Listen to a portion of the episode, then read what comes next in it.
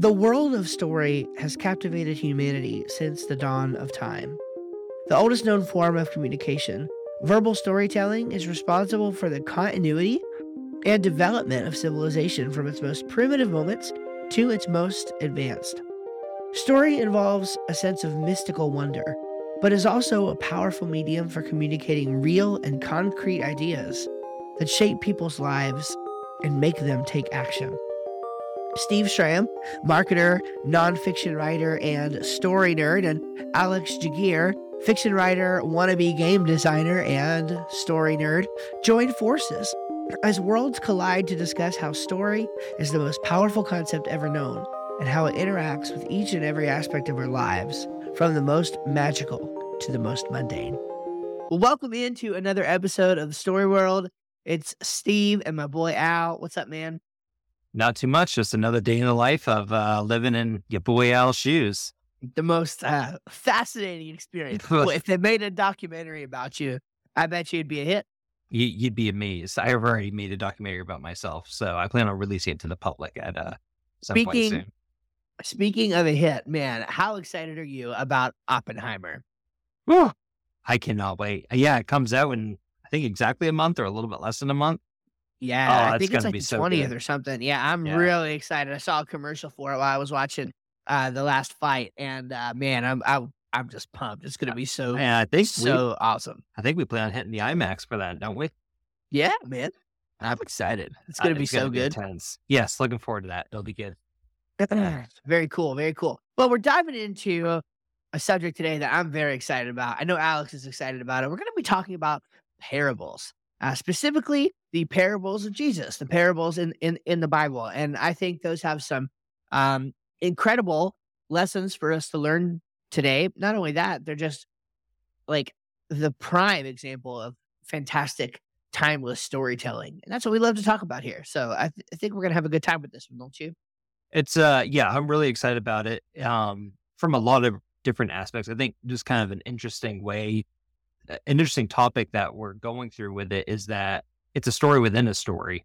You know, the Bible itself is Mhm. just a story and everything that happens in it. But then when you also have Jesus, you know, telling his own stories and his own parables, um, it kind of adds that extra layer to it. Um, so not only can you diagnose what he's saying, but you can also diagnose what's going on at that time and why he's saying what he's saying. Um, so there's just a lot of aspects we'll cover, but yeah, I'm, I'm excited for it.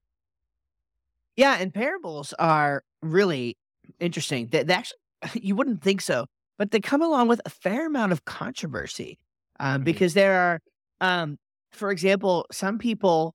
Uh, there's a, a really common notion that parables are uh, told for the purpose of simplification. In fact, when Jesus is asked about that, it's the exact opposite, and, and we're going to get into that. But but he actually answers his disciples a lot of times with actually like and i'm just paraphrasing and, and saying this a little bit more colloquially but it's kind of like actually i told it this way because like some people are going to get it and it's actually going to confuse the people that aren't meant to get it and it's like what does that mean Yeah, um it's kind of wild. we're going to talk about that yeah it is wild and then- especially when you hear people. It's uh, you hear people say a lot. Oh, we spoke in parables. Yeah, to to make it simple for everyone to understand. yeah It's uh just the total opposite, at least in a few cases.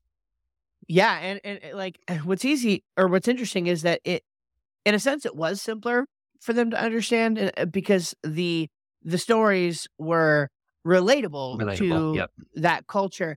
But just because it's relatable doesn't mean it's something that you resonate with uh, spiritually. And so it, it's not even even though the story is relatable, it doesn't necessarily mean it's going to make sense. Um, and, and they're also controversial because there are some stories in the Bible uh, that some people think are parables and some people think they're not parables. And strangely enough, some people get really passionate about that. Like Right, it yeah. really matters. Yeah. Like it whether or not, you know, some of these stories were were true. But even for the people that get passionate about that, it's not like they they don't think that the ones that they're for sure like, yeah. are parables, like they have no problem with that. So anyway, the end, really whether- stuff. Whether a parable is true or not, too, in the end, it's still a story meant to convey a meaning. Mm-hmm. Yeah. Well, that's a good segue. So, why parables? Why are we talking about parables? Let's let's first talk about what what Yeah. a, a parable is. How do you define the term parable? I, I know how you're going to define it, so I'll try to tiptoe my way around it. Um, I would, No, I, I mean would- it's, I would define, yeah, a, par- a parable is, um, I'm not going to say this very, um, I guess I haven't uh, very tight with my words, but it, a parable, looking at it from the perspective of Jesus talking um, through parables, is a means of communicating um, something spiritual. Um, yeah, I would say something spiritual, um, but using it in relative terms and relatable ways that the masses or everyone can understand because it relates to human experience around us. If that makes sense. Mhm. Yeah, yeah. The way that uh, the way that I always heard it growing up, and I think this is just as good of a definition as as any, uh, is that it's an earthly story that has a heavenly meaning. And this is another one that's interesting because uh, in a lot of these parables, you find people asking Jesus to clarify what he means, and then just a few verses down, he normally does. So Mm. most of these parables, you don't have to wonder what he's actually getting at. He explains the meaning of it. And a lot of times, how this happens is the parable is told in a way that everybody can hear. And then later on, you know, the disciples will sort of have Jesus to themselves again. And, and they'll be like, okay, what, what did Yeah. that mean? And that's when Jesus tends to go in and, and sort of explain, well, here's what these parables actually meant. So it's an earthly story with a heavenly meaning, but it's not as though we have to guess what the meaning is. Um, in many cases, Jesus tells us exactly what the meaning is. And um, nevertheless, as the Bible says, uh, those who have ears to hear, let him hear. So um, I want to kind of go to you on this next point a little bit and just like what are, what is the importance of parables in storytelling and, and teaching lessons? I mean, do you think that like do you, do you I mean, agree with the the fact that the parable is a is a good way to get an idea across? Do you think that this is a a genre that more people should use more often, or I don't know? Just what are your thoughts as it Yeah. relates to storytelling? Yeah, the one thing that I think is super applicable, just um, not talking about a specific parable or the spiritual lessons behind it, but just the formatting of it, um, very applicable to today. I, I think about, um, especially again, our relationships, whether it's at work or where you're, or for your spouse. A lot of times we tend to talk past each other, or have a difficult time understanding each other, or um, maybe understanding where the other person's coming from. But if you can take the time and, and space and really think about a way to share how you're feeling or a thought you have relatable to the other person. So, say if um, you enjoy reading, uh, but your spouse enjoys sports, and you're trying to have a discussion about something, you're frustrated about something, and it's not working, come up with some type of story as it relates to sports and have the person really relate to that. And then at the end, kind of what Jesus did a lot at the end, say, okay, well, how that applies to sports is exactly what's happening to me in this situation. And that kind of follows at least the formatting of a parable where Jesus will tell a story and you think, how the heck does does that relate to anything that either the disciples will ask, the people ask, or he'll explain himself, and then you see the linkage there. So I definitely think that um if not, you know, uh, exactly like it, um definitely the the principle of it and the and how it's and how it's presented can definitely be applied to what we use it for today. Percent. And uh, like the the best way that I can describe this is that a parable makes the process of illustrating a concept a lot simpler. Mm. And one of my marketing heroes, Russell Brunson, he talks about um the idea of having an attractive character. So when you're doing marketing, you have an attractive character. And the attractive character is somebody that has and, and it- it- the attractive character is not like it's not making something up. It's more so thinking about intentionally how you plan to show up uh, when you're doing your marketing. And so, for example, an attractive character is going to have like four main elements: a backstory, uh, parables, polarity, um, and then there's another one, and it's slipping my mind. But so basically, uh, a attractive character is going to be controversial. They're going to have um, stories that you know can relate the ideas that they want to teach to other people. Um, they're going to have an actual backstory themselves, and so like being able to utilize parables to illustrate a concept is so powerful. For example, um, let's say that because this is an exact example that would come from uh, would come from Russell. Um, he has this close that he likes to do in his sales presentations where he talks about uh, the concept of investment. And so, what he wants people to understand is the concept that they're getting ready to spend money with him, and that money is not a cost, it's an investment in the future. But he doesn't just say that, right? He doesn't just say it's an investment. Believe me. What does he do? He tells a parable because the parable illustrates the concept in a way that gives you the aha moment. It's like, I get this. And, and so, briefly, the parable that he tells to illustrate that particular concept is about this time when he was learning wrestling and he was working with his wrestling coach. And um, he uh he comes uh, his coach comes over and gives him like all these DVDs um of of specific matches that he needs to watch in order to learn how to do the thing. And before he leaves, he says, "Give me your wallet." And Russell's like, "What? What are you talking about?" he's like, "Your wallet. I need your wallet." So he's like, "Okay." And so he has his wallet, and he, I don't know how much it was, but he literally takes all the cash out of his wallet, folds the wallet back up, and hands it back to him. It's like, okay, thanks. See ya. And he's like, wait, what just happened? Why did you just take all of my money? And he's like, because if I just gave it to you for free, you wouldn't take it seriously. But now you're invested. And so I know you're going to take it seriously and you're actually going to follow through and take these lessons to heart. And so that story is meant to illustrate the concept of, oh, if I invest in this thing, I'm actually going to care about mm-hmm. it. And it doesn't matter what it costs because if I get the result, then it was worth every penny. And yeah. so um, that's one example of how it like crosses the the bridge into my world of, of marketing. But I actually, this is really helpful for me to even talk out about out loud because I'm actually really bad, in my opinion, at coming up with illustrations off the top of my head or even thinking about them, like even when preaching sermons and stuff like that. Whereas if I thought more in terms of parables from true experiences that I've had in my life, I think I could almost come up with that a lot easier than some random illustration. So it's kind of a neat concept if you think about it. Yeah, absolutely. And um, it, it can be applied like what you said. You, you applied it to um, a uh, you know in a strategic way. I applied it to a little like in a personal way. It, it can be applied in in any way, even as like a mind exercise. If you're writing a blog post or an area of fiction, if you just want to try to think about what type of content am I writing, you, you can yeah. naturally go into well, what parable would kind of fit this description, or what type of like small lesson or story could this link up just to kind of as a thought exercise on what type of content you're preparing yeah and there's there's a really interesting framework. I'm glad you you brought that up. There's a really interesting framework. Once again it's kind of a it's a russell brunson framework. What can i say? Oh, he's a smart guy. Um where uh, it's actually his framework for teaching frameworks and it always starts with a story about how you learned or earned it right? Rather than just getting into the strategy or the tactics, because that uh, gets people invested.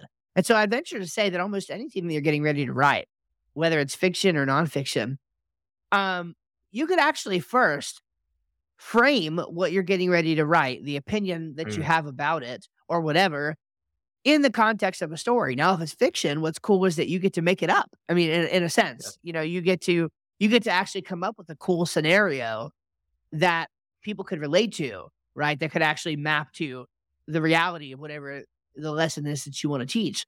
Um, if it's nonfiction, then it's kind of like a fun exercise. It's like, okay, I want to teach this concept of blank, be it investment or something in marketing or just, you know, some mm-hmm. aspect of business, whatever it is that you want to teach people. Um, if you could think of a, a parable, a real life parable that you can tell in an intentional way to make the point that draws people into the story a lot more than just repeating facts. So it's definitely a flexible medium that's really powerful for today, for sure. Absolutely. Um, yeah, great. So talked a little bit about how it might apply to today's life and some relatable things on it, but specifically talking about the parables, I will be talking to about the Bible, Steve. Uh, what are some just some general points or some uh, just an overview of the topic of the the biblical version of the parables that we'll be speaking mm-hmm. about? Yeah. So there are a number of parables in the Bible, primarily when we're thinking of parables, although you do see a few in the Old Testament, um, there's only a handful.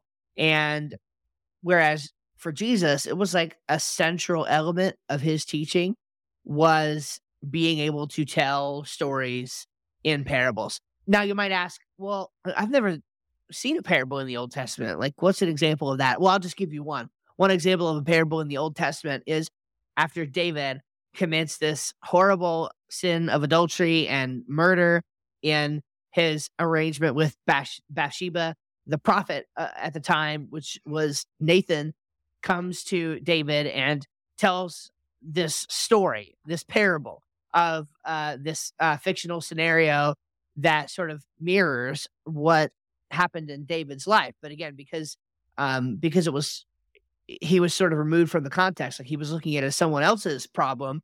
David was getting mad, and he's like, "Whoever this guy is, I'm gonna strip him of all his titles. I'm gonna he's gonna repay back what he took for full. This, that, and the other thing. He was getting mad, and then uh, Nathan, the prophet, looks at David and says, "Thou art the man." And it's like this, it's like this total mic drop moment um, where David, in that moment, realizes that he majorly screwed up, and not only that, but he was being judgmental of somebody else who made a similar mistake. And so that's that's that's actually one of the most interesting.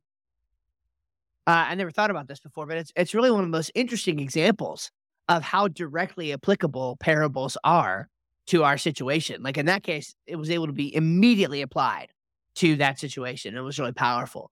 Uh, but Jesus utilized parables as a central part of his message. And mm. um, a lot of them do have to do, they lived in an agrarian culture. Okay. And so basically, yep. what that means is their life was centered around agriculture. Like literally their time and everything was like they they thought about their time in terms of when the day began and when the day ended and then they organized their year around um, times for sowing and then the time for reaping which is harvest and so everything they did was in this sort of agrarian culture this agrarian economy and so um, many of jesus's parables focuses on or focus on on that for example there's one called the parable of the wheat and the weeds there's one called the parable of the sower, one called the parable of the mustard seed. And these are some of the different ones we're going to talk about, but you can see sort of the agrarian themes in there. Um, another uh, another aspect of many of Jesus's parables uh, is the Jewish context that we find the New Testament writers in. This is one of my pet peeves from a biblical perspective.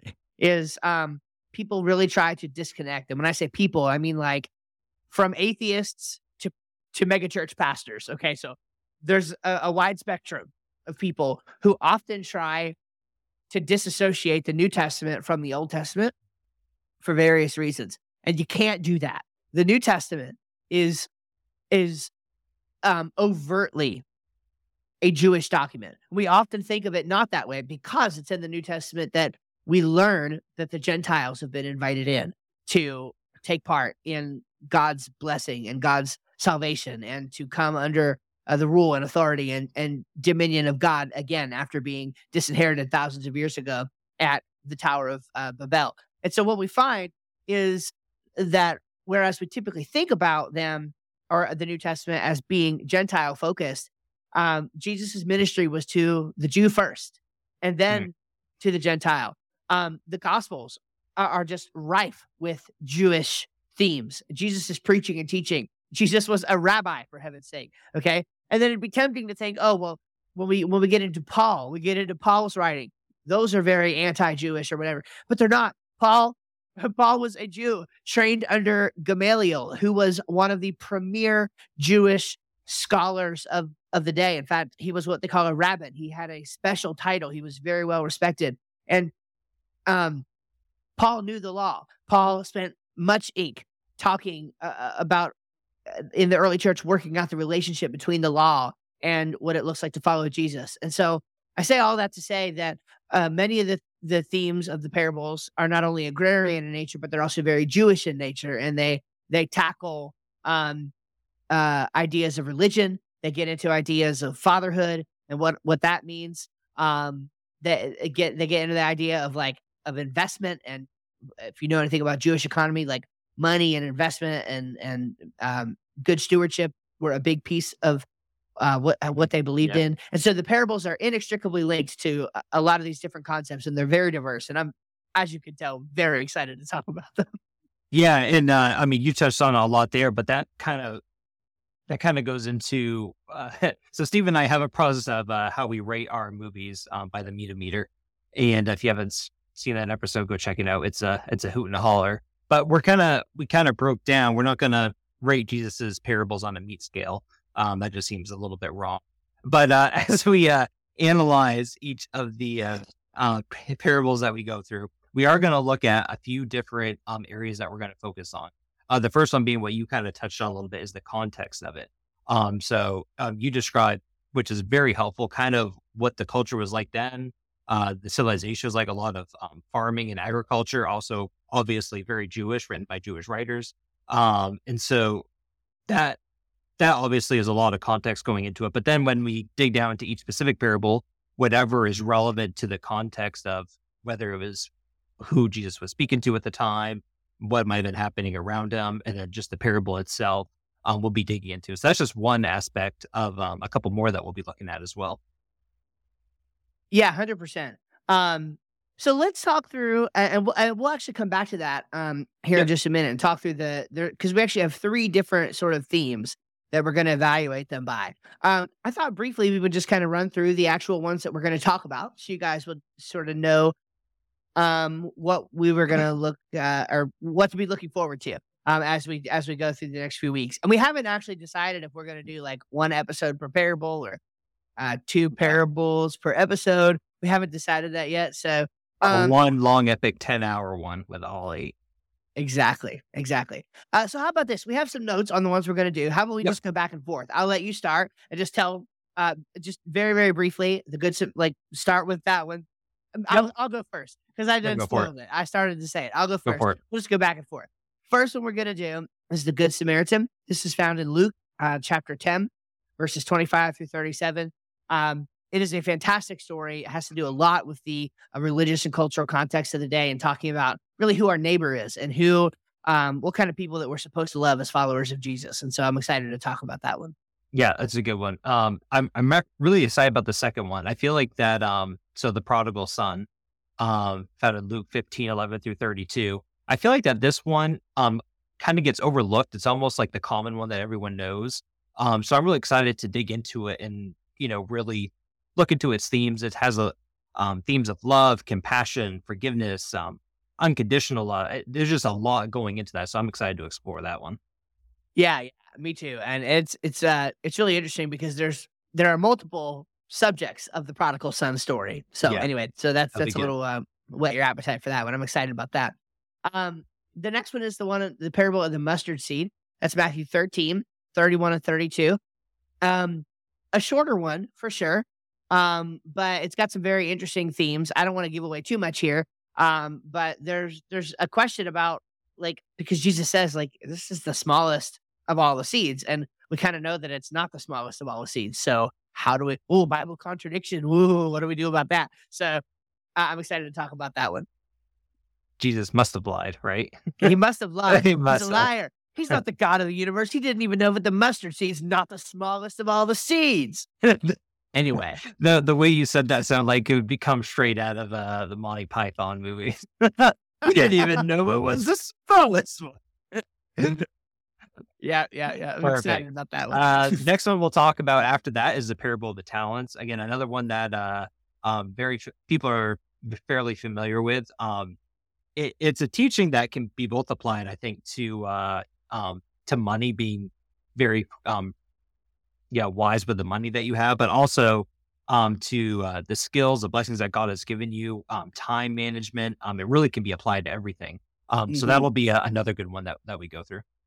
Yeah, I quite love that the King's English uh, says talent there. And so, like, that word has been mm-hmm. popularized. Mm. But then in modern day, when we say the word talent, we mean something different. But it's so cool that you can actually apply the story oh. to all of those meetings. And so I can't wait to talk about that. That'll be fun. Absolutely.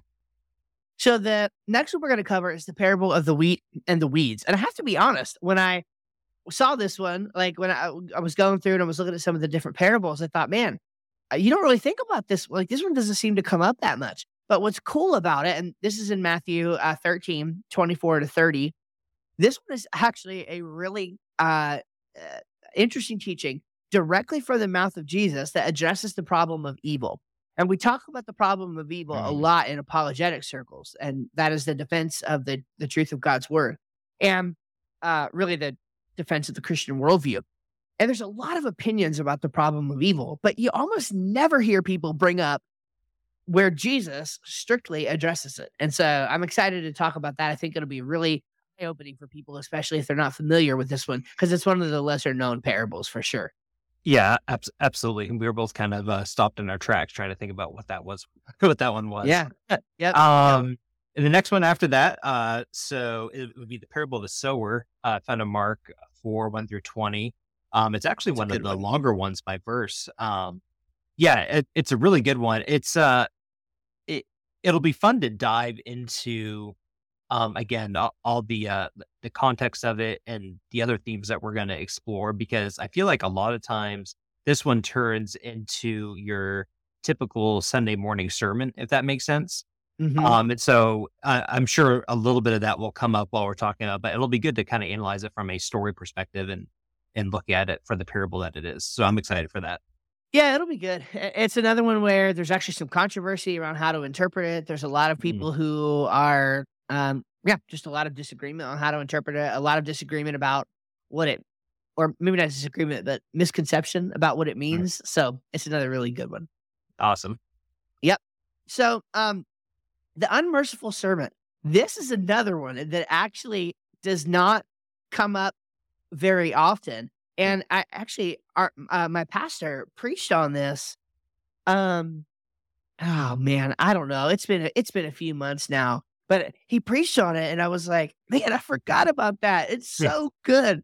Um, it- it's a really good one, and basically just gets into the concept of how how we're often so willing to un, uh well, we so very much desire forgiveness and mercy from other people, but we're so slow to dole it out to Mhm. other people. And so it's a again, I hope you see that all of these are very, very uh important lessons that will have something for us in the uh, like today, it's not just a Bible story, right? It, it, it's a very important lesson. And uh, by the way, this one is in Matthew 18, uh, 21 through 35. So the unmerciful servant should be a good one.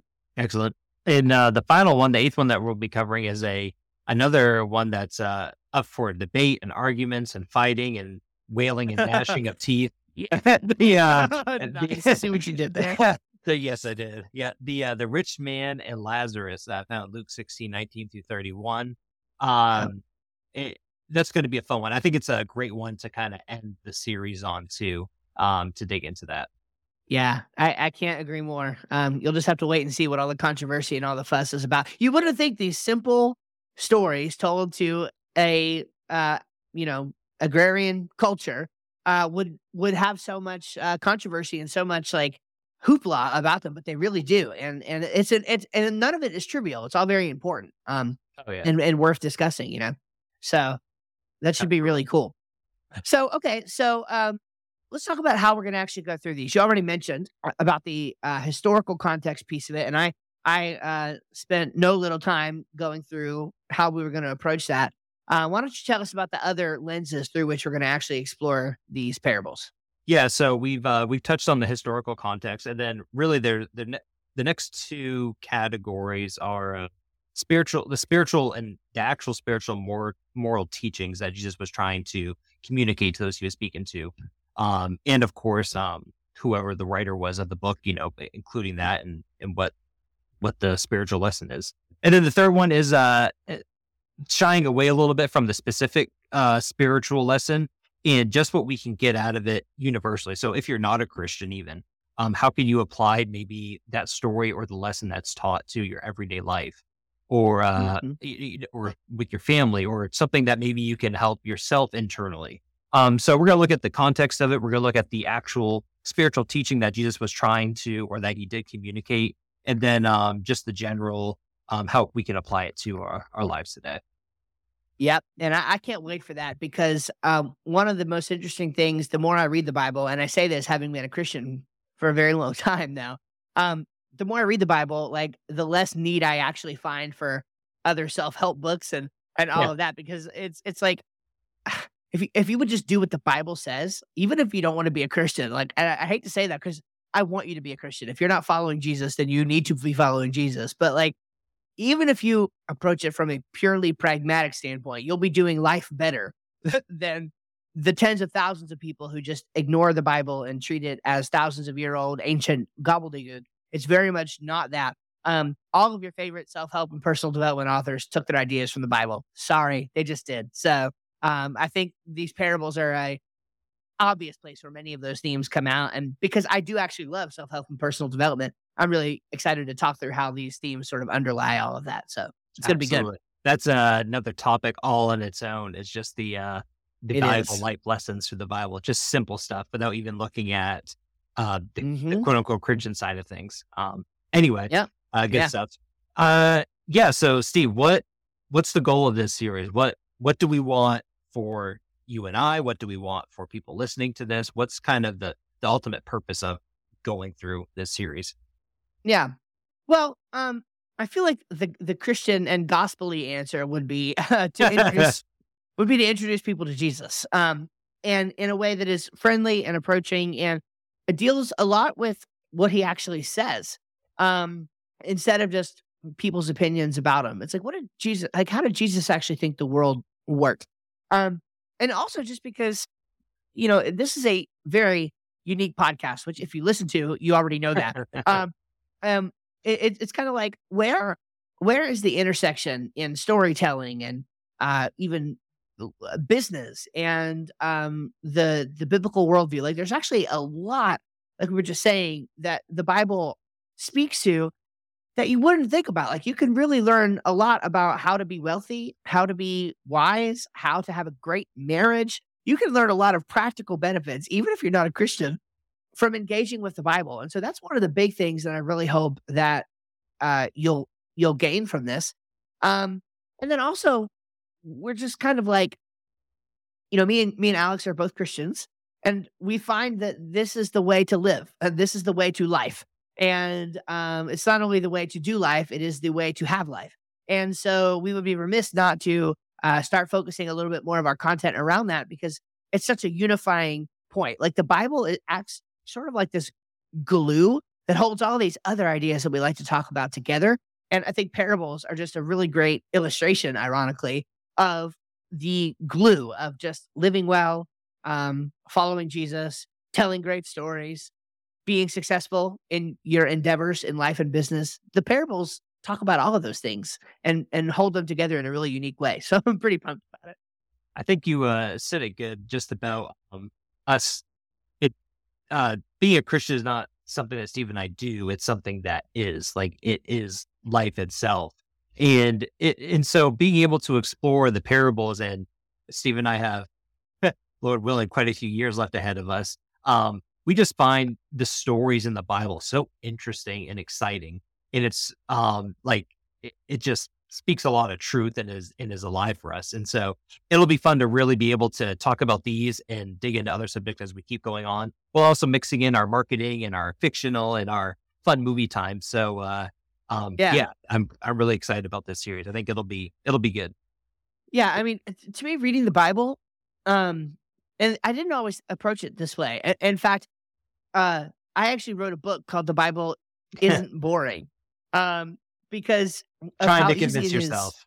Yeah, well, no, I mean, just you know, it's so easy to fall into the trap of thinking that the Bible is boring. But mm-hmm. the Bible is like a mix of reading the best, um, the best personal development, the best self help, the best uh fantasy novels, the best science fiction, utopia, like all of that. The Bible is like if you if you just read it, it's the best of all of those things in in one book that just so happens to hold, in my view, the key to life.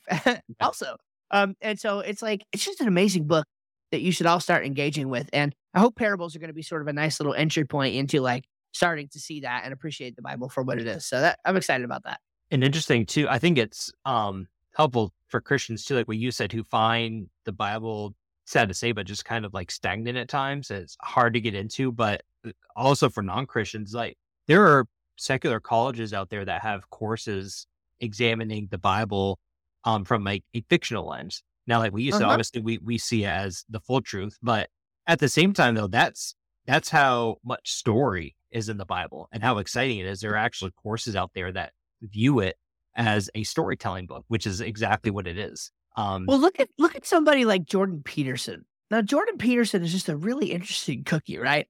Because at this point, his daughter has actually bridged the gap to Yeah. belief in God, and um, ironic that he is Jordan is adamant that the Bible is pretty much the most important work of literature ever written. He is adamant about the fact that you you can't even understand modern contemporary culture without understanding the Bible he's more what- passionate about the Bible than a lot of Christians are. than a lot of Christians. And I I think uh, now I you know uh, you know uh, I don't want to speak for Jordan Peterson, although our our current 31 subscribers on YouTube do not even compare to his gazillions, and so I don't think we're in danger of um putting words in his mouth and getting in trouble here.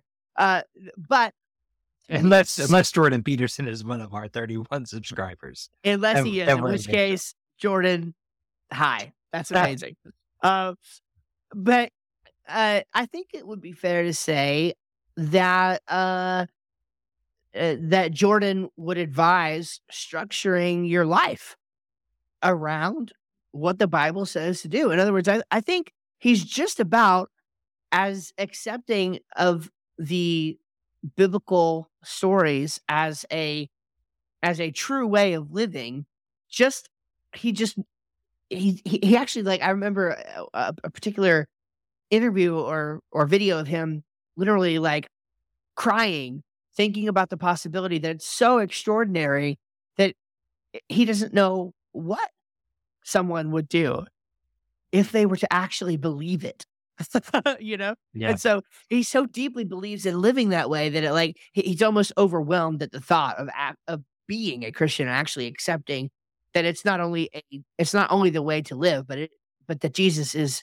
true and that he is truth and that he is the way. And so it's really interesting to see someone sort of teeter on that on that line between accepting that Jesus is who he is uh, versus you know not actually accepting that truth, but but living as though it is true. So Yeah. really fascinating. Very stuff, interesting. man. Yeah. Mhm. He's a he's a good one to listen to just to get that perspective. Yep. Yep. And I'm not going to agree with everything he says uh, about it, but it's really interesting how how much more seriously he takes it than a lot of people do. So this is not a Jordan Peterson episode, but if you want to look at somebody who accepts the Bible for for what it is and takes it seriously, even who doesn't bridge all the way into the religious side of things, it's it's uh, you know he's a good one to follow and to check out. So Excellent. Um, before we get into our um, story of the week, if you're if you're new to this, we always provide our little story of the week where we deviate from the path and just have fun with it. Um, just a, a reminder, um, we would love to answer questions that anyone has. So if you have a question about Yeah. a particular parable that you're going through, or if you want to see a certain topic come up, or just a personal question for me and Steve, put it in the comments. Um, let us know. Um, feel free to give in your input. We're always looking at any comments that you have, so um, definitely do that. One hundred percent. Yeah, we would love some engagement. Believe it or not, comments on our YouTube channel. Um, and I know a lot of you listen on audio, but the comments on our YouTube channel, like that's a great way to show YouTube that you love this content and that you would like for more people to see it. Um, I'm encouraged, Alex, because in recent days we've got a little influx of subscribers and um some some comments on videos and stuff. And I think what we're finding is is that the more that we find our audience, like once we actually get in front of the right people, they're really glad Yeah, found absolutely. us. So it just takes it just takes a minute to to sort of find the people who are interested in the sort of connections that we're making. Um, but hey, once well, you know, once we find them, it's like they're really enjoying it. So if that's you, if you're listening to this, please share with others um, and, and help us find more of our people. Yeah, absolutely. Yeah. I mean, if you made it this far, you probably are Steve and Alex. You are us and we are you. And so if you have made it this far, um, That's scary. Get, get, get your friends involved. Um, like you just share the podcast, talk about it. Um, cause we're all in it together. And yeah, anyway. Amen. Yeah, All right, Steve, absolutely. story of the week. You go first. Story of the week. I'll go first. Okay. So um I'm super pumped. I have pre-ordered it. I almost never pre-order books, but I have pre-ordered the biography of Elon Musk that has been written by Walter Isaacson. Now, do you know who Walter Isaacson is? I don't think so. No. Wow. Okay. So it doesn't ring a bell, at least. So he's a tech guy, but also one of the premier biographers of our day. He's written a biography on Steve Jobs. That's probably what he's most famous for. He's written a biography on Ben Franklin. He's written one on um, Leonardo da Vinci. Yeah, so I've read and a couple so get, of his books. I just, yeah, name escaped uh, me. Interesting. Okay. Yeah. So um, I listened today. It's on YouTube. There's a video, which is it's just the audio, but but it's on YouTube of a Twitter Spaces that um, Isaacson was on with some people uh, discussing this book, and boy, was it fascinating! It hmm. was so good. I immediately went and pre-ordered it. I'm so excited. He got to spend. I, I don't. I, I was kind of catching bits and pieces. I want to, but I could be wrong about this. Don't hold me to this. But I want to say that he spent the better part of the last three years essentially following wow. Elon Musk around in his daily life with like unprecedented access. That's cool. like it was that crazy of a project. Like he was talking through all of the stuff about the tw- like the t- like the Twitter acquisition and everything. He was there for all of that and and well beyond that and really got to interact with what it's like to be this person, to be Elon Musk. And it was so fascinating because he even was quick to say, like, yeah, there's like going to be political disagreements and everything that I have. But he was so enthralled with this man who became the subject of his biography that all of that stuff, I want to say, just took a total backseat. Any of the political stuff took a backseat. It was just like, you know, imagine a man who was so truly motivated by his mission. Like one of the coolest little little nuggets that I got was that the mission, like, because we talk about this in marketing, like in marketing and modern business literature, there's a lot of talk about being mission minded and being purpose driven and all of that stuff. But Walter said that f- for Elon, it's like the the money, the economics, like none of that was the primary driver. In fact, it wasn't even a consideration as to like how how things were going to happen. In other words, Elon says, okay, in order for humanity to, to survive, we have to become multiplanetary. Okay, now what does that mean? And then you start doing that. So mm-hmm. that's the mission. That's the mission. How do we get multiplanetary? And not only is he apparently, and all this is in the book, and I'm so excited. Not only is he apparently able to like literally think that many steps ahead, like thinking about Tesla and creating electric cars. It's not just, mm-hmm. oh, where's the electric car? It's, I need to be thinking about how to build the system to mass produce the thing that's going to be big in six or seven years. And then along the way, and this was the cool insight, along the way, the monetization piece of it falls into place. And so he figures out a way to get the money for the mission after he's already started putting the pieces together to make the mission work. Like Starlink, just you know, getting with a goal of getting like 5% of global internet market share with a satellite internet service and then being able to do the like that literally was just a byproduct of this idea about going to Mars and making humanity multiplanetary.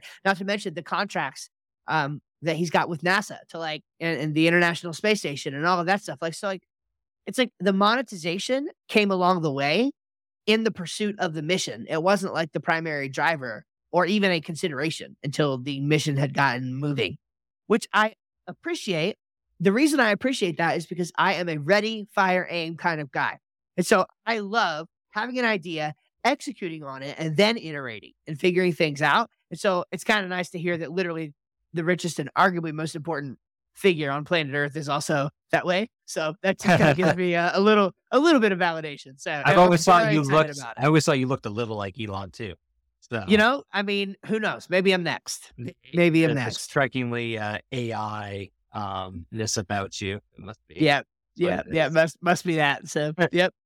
All right, uh, Alex. Excellent. So I'm not going to pretend I know everything that's going on in. That's okay. In Nobody Russia. does. Nobody does. Um, I bet I know some, and I think I possibly know enough. But so the Wagner Group, have you read up on this or heard about like the recent yeah. things about it? Oh, so oh, yeah. it's just yeah. so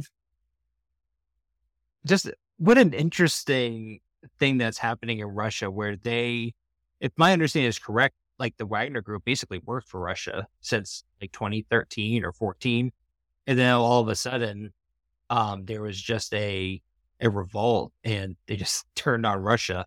And apparently, the news that I heard recently now is that for whatever re- reason, Putin has dropped I don't know how he worded it, but dropped the charges against the Wagner group or something and is trying mm-hmm. to like maintain peace. I think I think Putin is is is in a little bit of I wouldn't necessarily say panic mode, but I think the reality of just the whole situation is settling in on him, knowing that like it's gonna come yeah. to a headway at some point.